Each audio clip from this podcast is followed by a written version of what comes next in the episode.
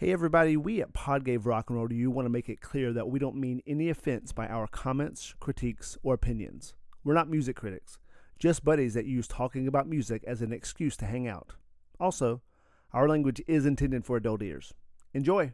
Cause I'm in the shed house. Wish I played in a rock and roll band. Somebody give me a dollar bill so I can pass out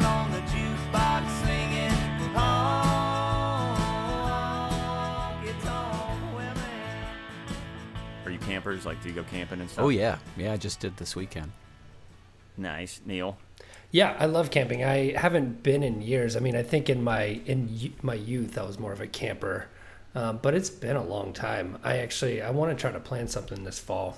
I think it'd be nice. Are you talking like Boy Scouts in youth, or just like you and your brother and like a friend just grabbing a tent and going out into the woods beyond the train tracks and spending the night in a clearing? yeah, yeah, all of the above. All of the above. Boy Scouts and buddies get out the old GT mountain bike and head down the train tracks with the tent. Yeah. Nice. And now, what would you eat on these trips, Neil? I'm just curious. Um, I, I guess just snacks. Probably Little Debbie's and shit back then. Are, are we are we going cold? Are we going cold Pop Tarts? Cold Pop Tarts, Swiss cake rolls, Star Crunch, and, no a, Twinkies? Oh, and a bottle Crunch. of St. Nice.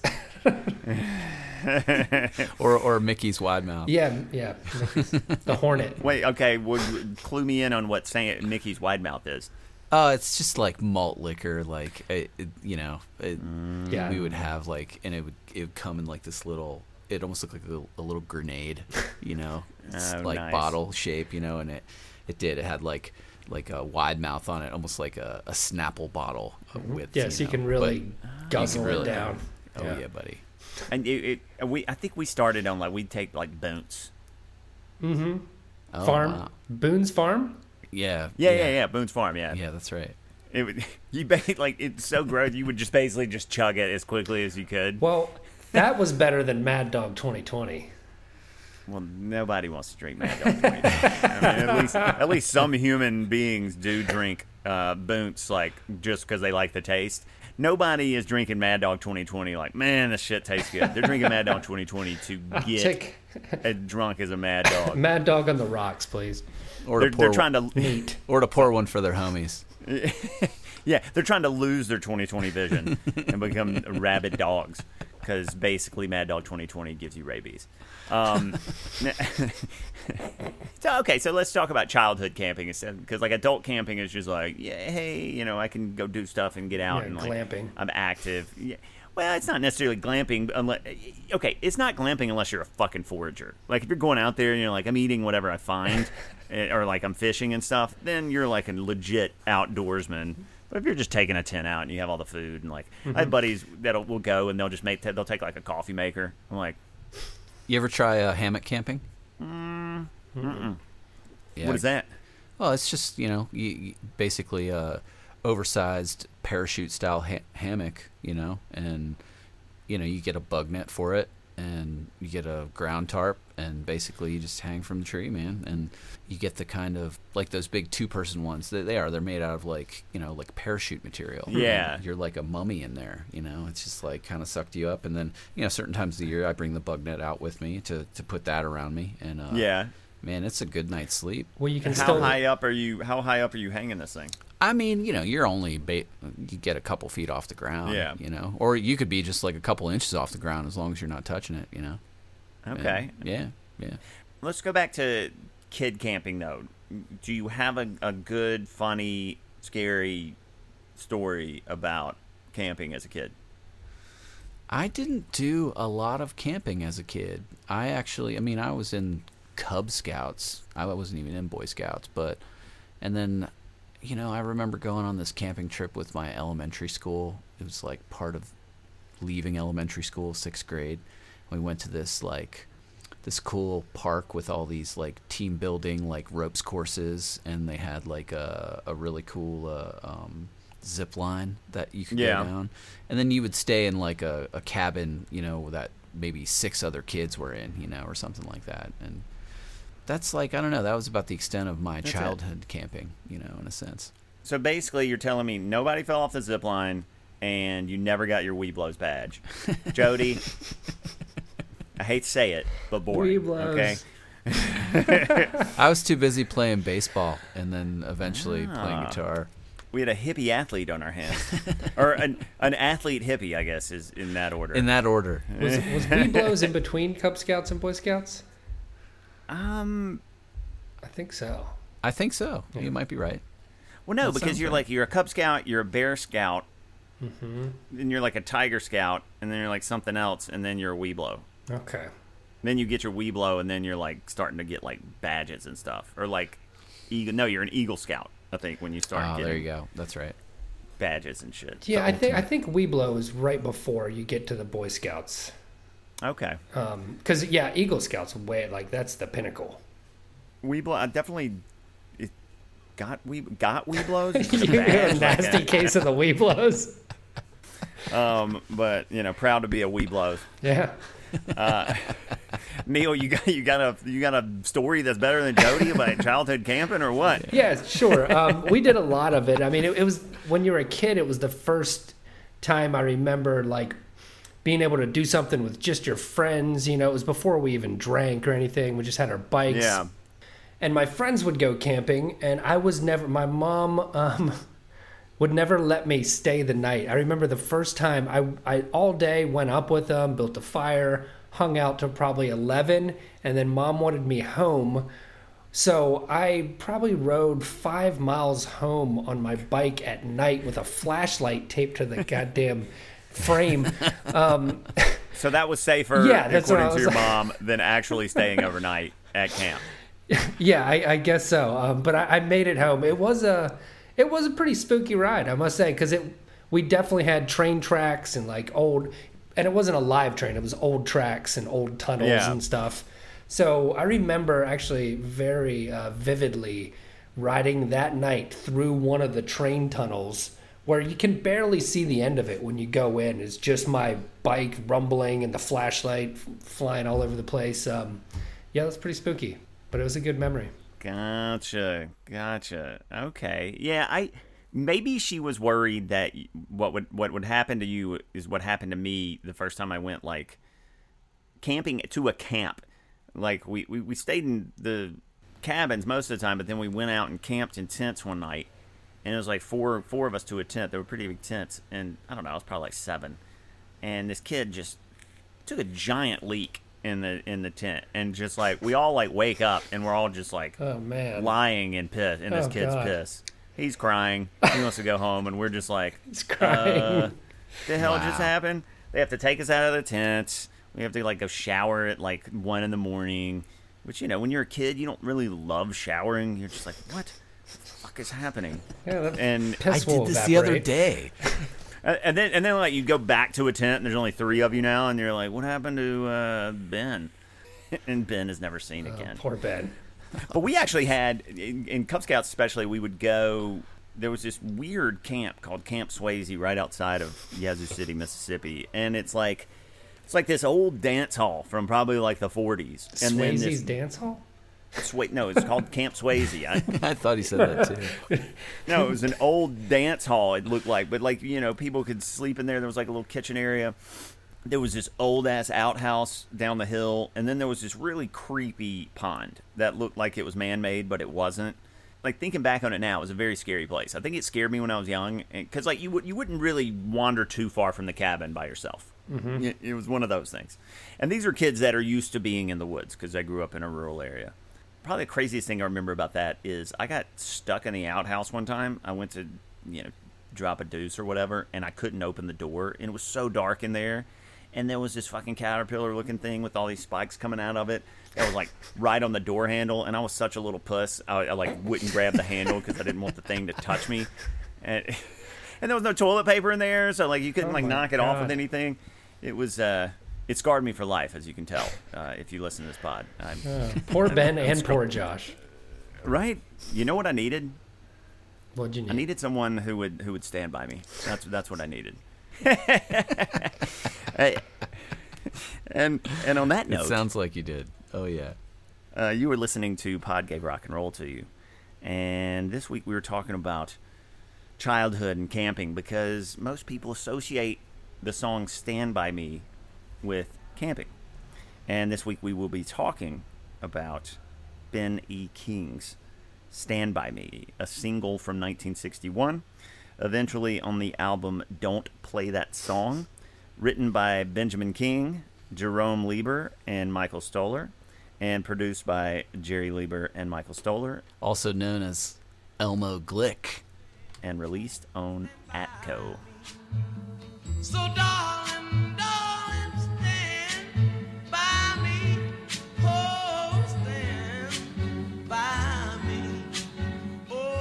Well, I mean, I, you know, I've heard this song all my life. Uh, I had anybody not that was born and raised in America after I don't know 1962. It's just another one of those tunes that we talked about. That's like an in the ether song. It's just always been there. It's a perfect combination of voice, vibe, lyric, production, and you know, I mean. It, it's an important recording for that reason. It's also an important song because of the message that it conveys. It, it's simple, it's direct, there's nothing complicated. It's basically just music at its finest. Yeah, what a great tune. I mean, all the way through and through. I don't know. It, like you said, it's timeless. You know, you you you remember hearing it when you were a kid. I do. You know, and and Yeah. probably I think I definitely heard it many times before I ever saw the movie uh, to associate it with that. But you know, the whole like doo wop thing from that point, especially for me, I don't know, like learning guitar when I was 13. My stepfather was definitely you know inspired by doo-wop music and you know even like the first guitar progression i ever learned was were those magic intervals you know mm-hmm. The, Yeah. one, the one the six the four the five you know like i mean how many songs have that that interval pattern you know Well, and- the, the the 50s progression, as it's called. Ex- exactly right. But yeah, you know, it's like a great soul tune more, I think, than like maybe just like a rock tune, rock and roll. Yeah. Like, when I think of rock and roll, I don't automatically go to go to this tune, but when you listen to it, and like you said, the production of it is is just really is really great and definitely like a segue into what rock would be. For sure. Ba- ballads, at least. Sorry. Exactly right, for sure. I mean, what do you really say about this song? It's it's just so good. I, I would have to say it's probably in my top five all time. And I've certainly thought about picking it before, but it, I hold it in such high regard that I almost felt like it was inappropriate. Like it's too good to even speak of.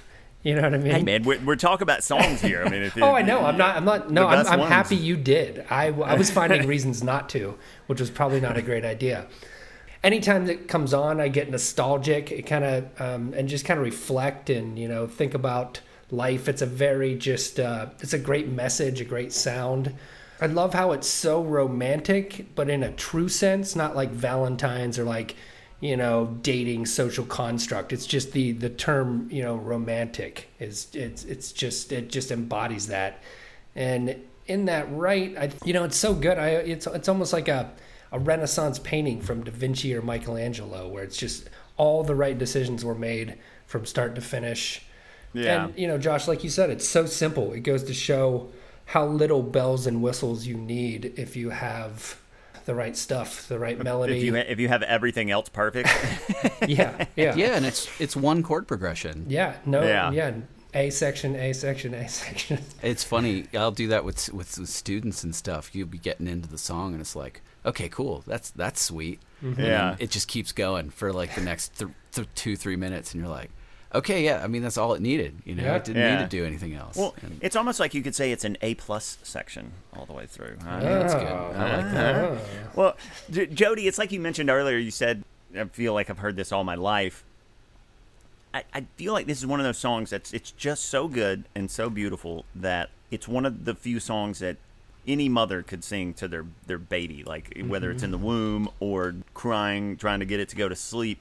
Like this is one of those songs you turn to when you are just fucking hating life and you want to feel better, and this song does that uh, because it's just when everything's falling apart.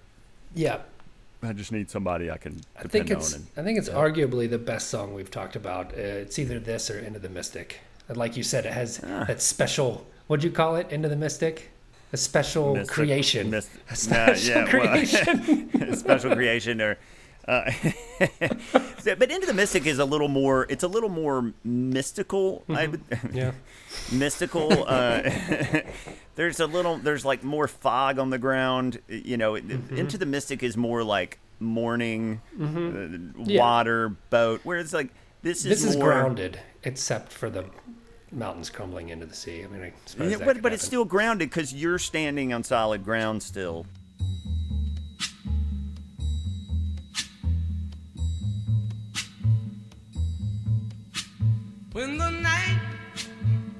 I would say that the you know listening to it this week, and obviously you know we've all heard this song probably I don't know about thousands of times, but definitely hundreds of times. And I don't know if this if this was the first time this arrangement had been done to start a song.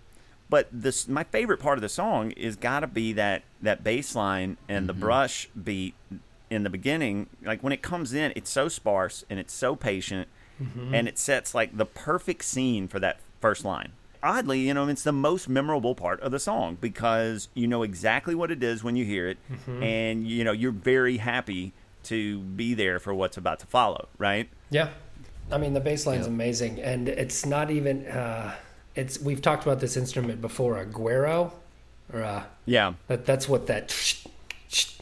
Ah, okay. I was wondering what that was actually. Yeah. Yep. And the little I, I, thought- I chime. was wondering. I thought it was just brushes. Okay. No, just just rubbing right along there, and the little Yeah, chime is a triangle, which is pretty. So it's ah. bass, guero, and triangle. Let's do this, boys. what a combo! what a trifecta! Yeah, That's the holy trinity right there. Bass, guero, and triangle. That's all Oh. you need, buddy. That's all you need. But it gives you the sense that, like that, that guero, I guess, and the triangle kind of give you the sense you're outside, whether Mm-hmm. it be crickets or just some noise that's happening in the dark yeah. Sounds like that camping. you can't see. Yeah. exactly. But it's amazing how well they create a, a like this cool backbeat. It creates this incredible pocket just between those Mm-hmm. those two elements so well, and it does. well, but this is before Motown, right? Um, yeah, I would say like this leading into Motown for sure. Yeah, absolutely. So this this is almost bridging the gap between I don't even want to say doo wop, but like Yeah, the soul. kind of. Yeah, I'd say Yeah, kind it's of. it's between doo wop and soul. Yeah, but I'm saying bridging the gap between like kind of the soul that was going on at the time and Motown.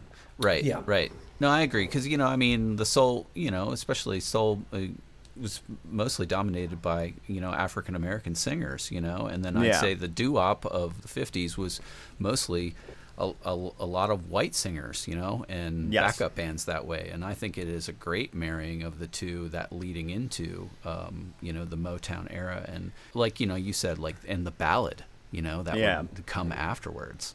Well, the crazy thing is this song was written not thinking he was going to record it, Yeah, I read that too. and for the Drifters, For and the they Drifters. passed. Oh, And basically, that he was doing a recording session with Leiber and Stoller, and they were like, "Well, we got some time. You got anything else?" And then they just basically hammered the song out.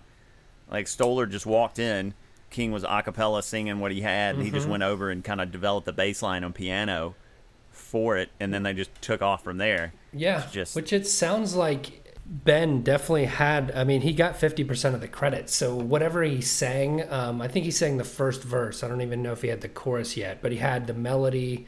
For them to like grant him fifty percent of the royalties, he must have really had a lot of sure. it worked out, or at least the the the spark. You know. Well, yeah, I mean, he came, he came with a melody and some lyrics. So, you know, I'm, I'm sure Leiber probably co-wrote some of the lyric. That's why he got 25%. And then Stoller kind of did the accompaniment, mm-hmm. which is why he got it. So, yeah, it was probably like a split thing on bo- both parts, and King kind of contributed to both. So he got the the lion's share of the mm-hmm. of the writing credit. Which, by the way, 22.8 million dollar royalties on this song. Yeah. It is the it is the sixth highest grossing song of that era. Incredible. Which, makes sense, and it didn't get any higher than like 57 on the chart. Yeah, right. I th- well, it went to six in the UK, but yeah, that I was very surprised. I don't know what people were thinking. Give me a break. If you would have said "Stand by Me," was it number one? I'd be like, it had to be. It, it has to be. There's no time that this song comes out and they're like, people are like, eh, let's hear some Frankie Valli. But there was. It was ranked 122 on Rolling Stone's greatest songs of all time, and how dare you?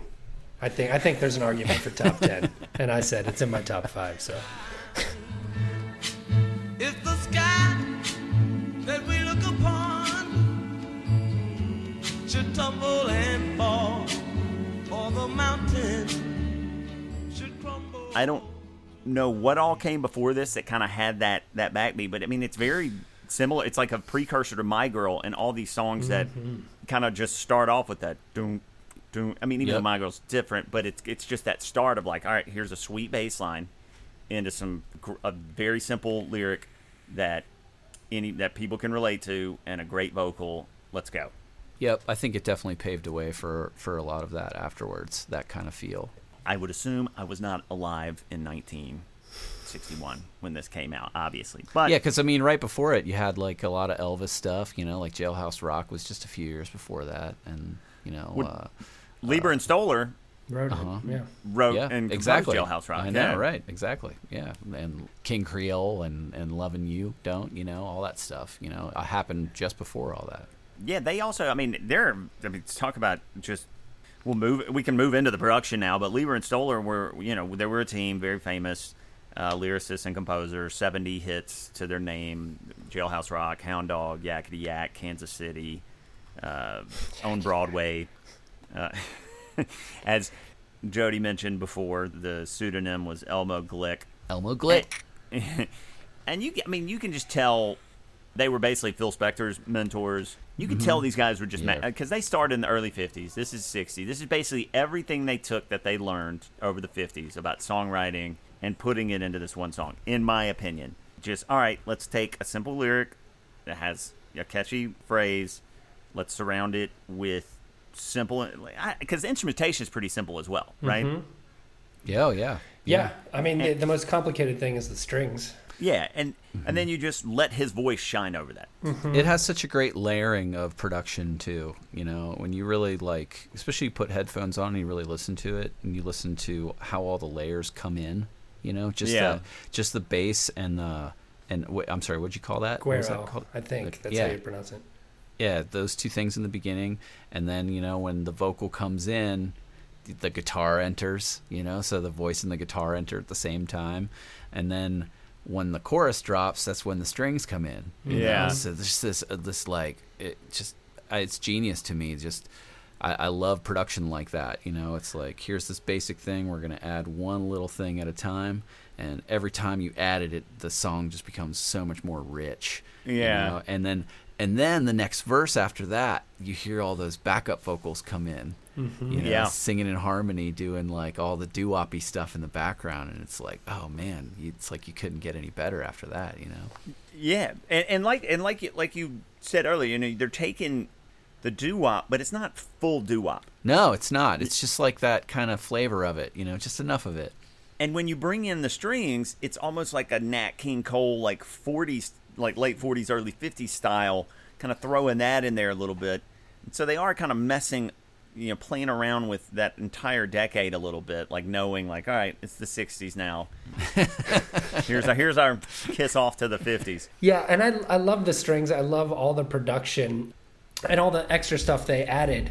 But at its core, it's such a good song. I feel like all that was a uh, a layup, not next necessarily like putting it all together, but like the strings part. Like it sounds, it's I don't know. There, there just must must have been such inspiration for that. Like it's you know one if you have a solid bed of music, um, you can it, it really makes it ten times easier just to write some brilliant um, string sections. You know. And a vocalist like that, too. Yeah. Yeah, Yeah, his vocal is so good. It has so much character. Like you believe every word. It doesn't sound too polished. And it just Yeah. it sounds I don't know, it sounds like a friend or something, you know, and I think that that helps the song obviously. Well, it, you can you get the feeling that he's kind of really thinking about what he needs to be happy and to survive. Whether things are falling apart around him at the moment, or he's thinking about if they do, he adds like some smoke in there when he when he when he's pleading, especially. You know, like mm-hmm. when he really kind of pleads. Mm-hmm. There's some yeah. oh, there's yeah. some like you said there's a lot of character there It's a little underrated. I mean, come on, Otis Redding covered this, and I'd rather hear Oh yeah, Benny King sing. Oh. I- So- yeah. Benny sure. And I out. love I love me some Otis, man. Yeah, Otis Redding, Oh, yeah. top, top five singer for me, but you know, Likewise. it's just the perfect marriage. I think one of you said of song and vocal. The emotional output is just it's there. You believe him, you know. You do. And it's cool that the song stands the test of time, and you believe him because he also was singing it. Basically, wrote it about his wife that he stayed together with for forty years. You know what I mean? So it's it's really cool that all that kind of coalesced and he meant it. In trouble, won't you stand by me? Oh, stand by me. For me, the oh, lyric is, I think, the standout of the song. Though I think it's mm-hmm. It's basically an example of what great songwriters do. It's like a run of simple sentences that everybody can understand and relate to. There's zero pretension. There is zero bullshit. Building something wor- worthy, you know, around it, and there, there's not a word that's off or out of place. Everything just makes sense, and you're wrapping up this universal idea in mm-hmm. such a clean, succinct package. And that's very hard to do.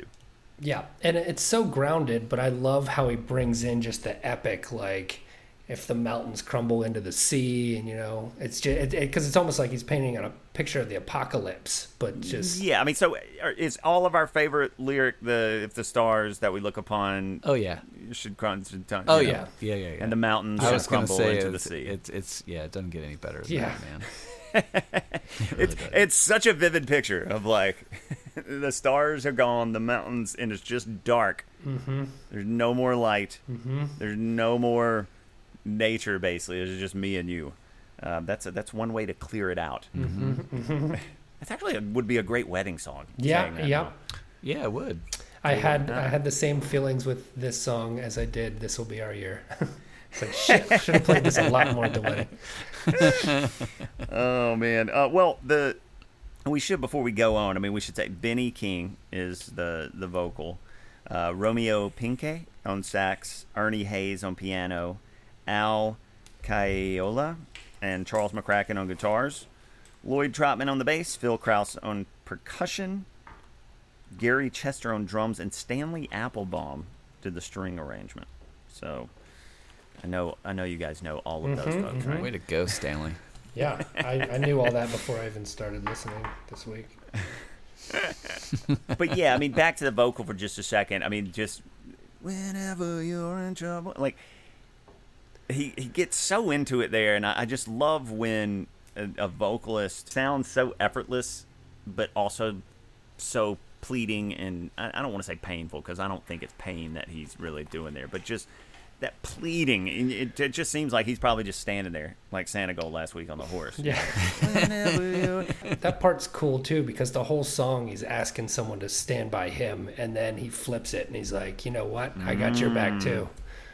So good. Uh, okay, so what's Jody? What's your favorite part of the song? I really, really love that second verse when the backup vocals come in. Yeah, because when you really listen to it, just uh, the harmony that they have on, uh, uh, and it's one of them has just got this incredible bass, you know, that's just super thick and like Nice. it's so subtle but so effective. And again, it's like it it hits you at that point of the song where you're like, you got the strings already at you and everything, and the the chorus is already come and gone. You're just like, oh man, this this this song is just so powerful. And then they get into the next verse, and then they you hear the, the vocals coming in the background, and it's just like, man, that is so cool. I love It- that. it's the angels behind the stars. It's, it's Uh, so good. Uh, Neil, what what about you? I think it's the um, the space, the notes they didn't play, the simple arrangement. Oh. You know, because it, it really there's a lot of space in this song that really lets uh, Mr. King shine. Now, just from a musical standpoint, let's we'll, we'll slide under the covers here just real quick because I just want to touch on this before we get there. We'll just we'll just dip our dip our toes under the covers for a second. The string solo versus the Jesse Ed guitar solo in the Lennon version. I'll take the Lennon solo. I'll take the Lennon kind of extra stuff over this the original strings. I think I will too. And I felt bad this week when I was listening. I was just like, "Ah, I shouldn't Benny, say that. Benny, I yeah, can't. no, Jesse Ed Davis nails it though. Yeah, no, it's really, good. It's just it doesn't stand out to me. Like that's it's not that it's a weak part. I think just- he like I thought the solo in in John's in, in Lennon's version was cool. You know, Oh, yeah. I thought for for what they were doing, like it really stood out well, and I thought he did a good job. But I know what you mean. Being guitar guy myself, you know, I I, I dug that part of that cover um, a lot. Yeah. I, and I would always probably go to that more than I would strings. But I mean, not to take away from the Well- the strings because they're badass.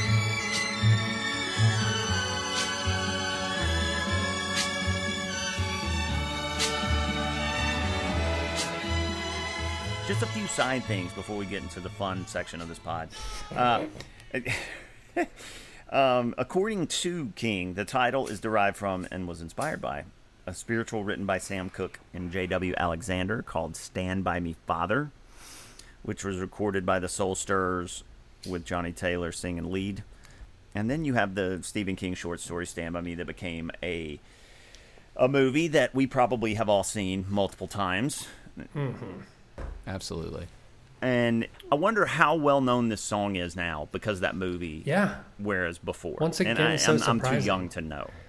it's funny how much that I read about how much it brought it back, but I thought it was always just as such a classic as it is today. But maybe not without Spotify and easy access to every song all the time. Mm-hmm. You know, you'd have to either have the the record or the Benny King cassette.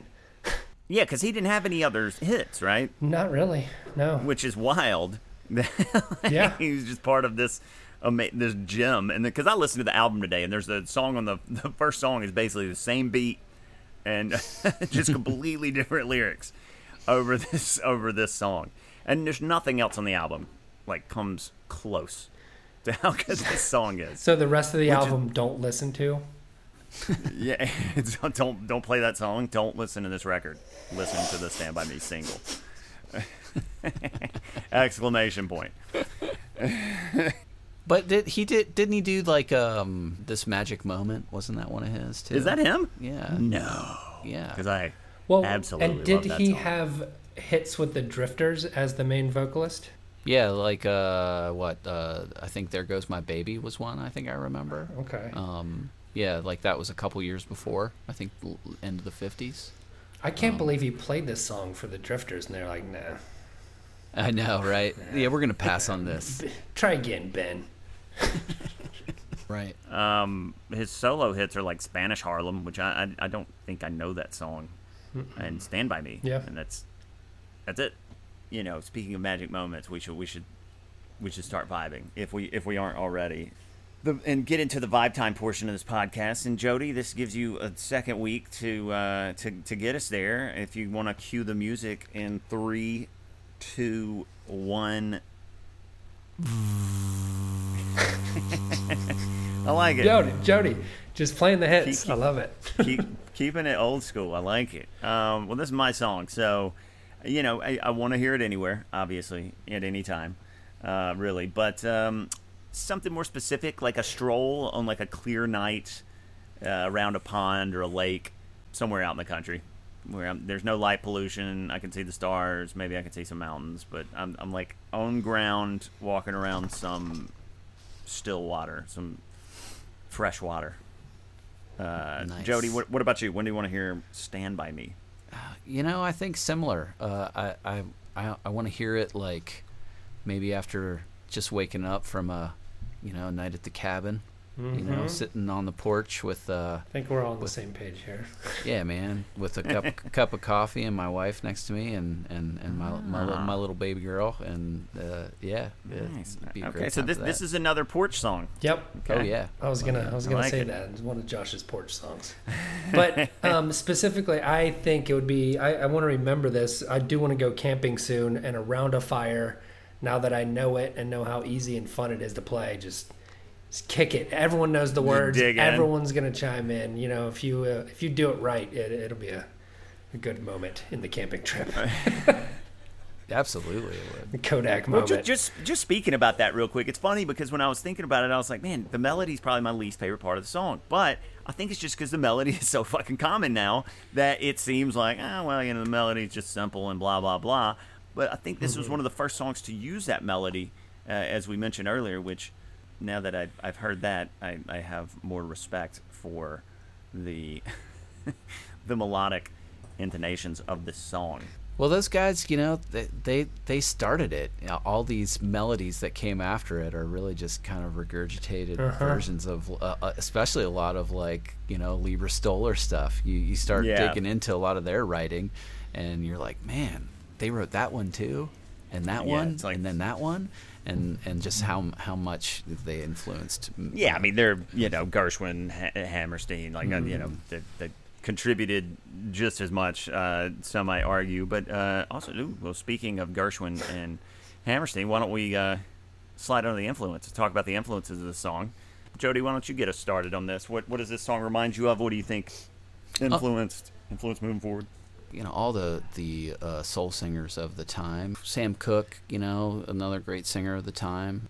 I think like just that doo-wop time of the 50s was such a big influence going into this era and then Yeah, and then probably you think about all of the soul singers that he influenced afterwards. Obviously Otis Redding cuz what did Otis uh, cut this about 4 or 5 years later yeah, that type of singing, you know, led into a lot of probably even a lot of like uh, the R and B of the '70s, and even getting into certain disco and um, and stuff like that. He probably had a lot of influence on. Oh yeah, for sure. Um, I, I would say yeah. I mean, just going to like Motown we mentioned earlier. I think I think Nat King Cole influence Yeah. on this Yep. heavily. And you know, I mean, if he, if if this influenced Motown, then obviously influenced pretty much Yeah. any R and B or soul or gospel or anything like that moving forward. Even you know going into like hip hop and stuff like that. Cassius Clay too. Yeah. Oh yeah, who covered this song? Oh, and uh, you know, I mean, gospel uh, and Stephen King. A, a, a big influence, Yeah. I think, for for Benny King was gospel music for sure. Yeah. Yeah. Well, there was an old song, "Stand by Me" by Reverend Charles Albert Tindley or something. It's an old song, Oh, like yeah. the staple singers. my favorite version of the song. Yeah. I think it uh, it reminds me of a couple specific songs. One specific masterful love song, um, Led Zeppelin, "Thank You," because they basically say the same thing. When the mountains crumble to the sea, it'll still be you and me. Oh, never put that there Yeah, that's a- together. Which is I love that song. Another one that I found funny just because of the title and the, the epic nature of the song is uh, Tammy Wynette, Stand By Your Man. just standing songs. that might be a stretch yeah, there, stretch. but yeah. It's a stretch. Um, Okay. well, speaking of uh, Stand By Your Man, think it's time for these three guys to, to hop under the covers and talk about the covers of the song. Uh, we we kind of hit on the Lennon one, uh, but uh, as, as Jody touched on, Otis Redding also covered this song. Neil, you want to give your thoughts on that one? I don't have much to say about the Otis version. It's amazing, um, but not my favorite one. It's just great Otis. it, it, it- they're having a lot of fun with the song. It's almost like this song is too good for me to like straight up cover, so I'm just gonna have a lot of fun with it. And like him and his band do that. They right? do well, especially with the horn section. You know, I love I love the horns that he puts into it for sure. And then of course, like uh, I think it's Steve Cropper on the guitar too, playing with him. Really? Yeah, yeah. Ah. Uh-huh, yeah. Yeah, I mean, it, it's fantastic. Like musically, is a tour de force, and like vocal, vocally as well. Obviously, anything he sings, but yeah, I mean, it's just kind of joyful rendition of the song, basically. Yeah, I read this thing in Rolling Stone. They say uh, Otis seems to be enjoying the groove as much as the rest of us. That's a good line.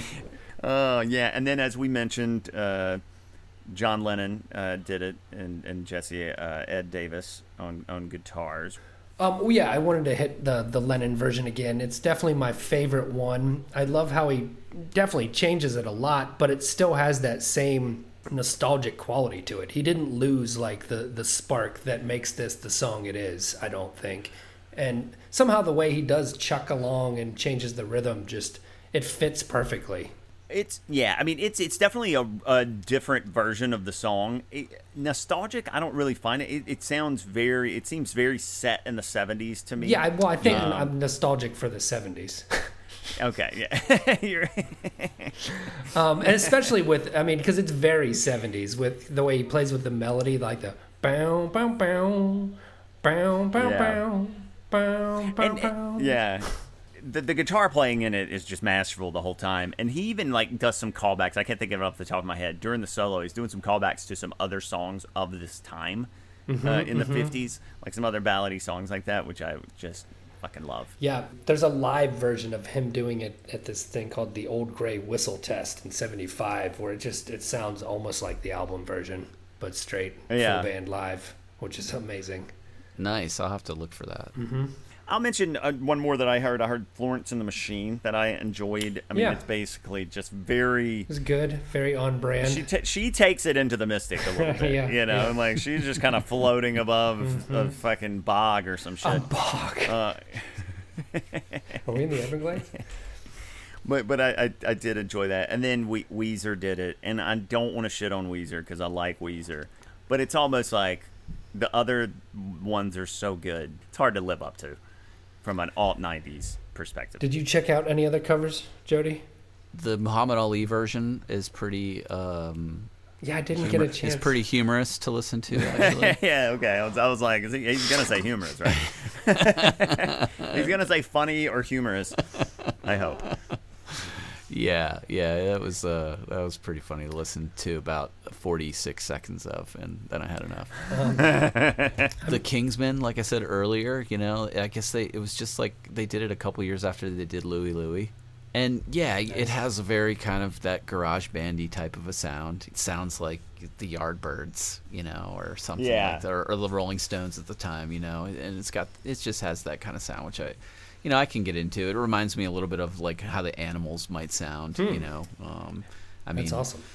a lot of that stuff is is why I play guitar, uh, or at least why I started to play guitar was from a lot of those songs. So so I, I, I could appreciate it. It was okay though. It wasn't that great of a of a cover, and um I think Ike and Tina Turner did a cover of it. Um, Huh. Nice. Yeah, there's actually you can find like that. Man, a lot of people. Obviously, there's a lot of covers of it. Meatloaf did a cover of it. Um, Whatever. U2 and Bruce Springsteen, I think, did a version together. That's kind of, Well, you know what? I, I do hear Springsteen in this song. I'm Mm-hmm. not sure, gonna lie. Like I, I I hear hints of stuff that he was going after because he also he, he definitely had a thing for doo wop and, yep. and and stuff like that. Yeah, Yeah. so many people have covered it, but I must say uh, it's a brilliant song. But you can still fuck it up. Like many people, it it just drifts right into a cheese factory, and it's just so good that like if you dare to cover it, don't fuck it up. I don't want your B game. Like I need you to fucking bring it. You know. You Are you better. talking to, are you talking to me specifically? Maybe. Uh, interesting. Well, let's let's move on from me and talk about the shoe. How does the shoe fit for this song? I, okay, it's my song, so I- I'll say, you know, this fits like a fucking Versace loafer or some mm. Tom Ford like mm-hmm. diamond shit that you know was only made once and it really can't be recreated. You know, Yeezys, maybe. I don't no, don't don't cut that. don't sully the, the, the shoes with Yeezys. Uh, uh, J- Jody, how does the shoe shoe fit for you? Uh, the shoe fits like one of my most comfortable pair of Merrell hiking boots. Mm-hmm. Yeah, I like it. It fits. it fits, Neil? and I'm gonna go camping with it. Yeah. Um, it fits. It fits so well that I don't even care what it is. If it was a pink croc, I'd rock that shit proudly. Oh, I'd, li- I'd like to see you rocking some pink Crocs, and just just Crocs up next to the fire as you're jamming Crocs on an acoustic. with my mountain guitar. Ju- just Crocs, some cut off jean shorts, and your mountain guitar. Yeah, yeah. Maybe like my a backpacker. maybe like a straw hat. Uh-huh, You just freaking rocking it at night. And somebody just walks upon you and been like, "Oh my god, he's a serial killer." And he's playing "Stand by Me." That's how. That's how he gets them to come in, and then he takes care of them from there. Yep. This, Let's have a sing along. Come on. Uh, well, yeah, let's have a sing along. Uh, on that note, our cover of Ben E. King's "Stand by Me."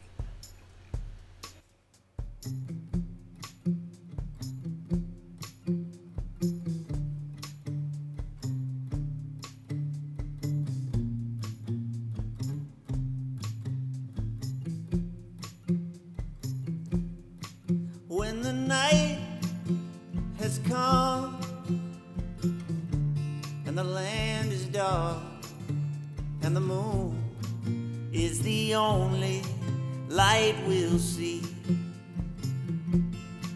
No, I won't be afraid. No, I won't be afraid. Just as long as you stand, stand by me.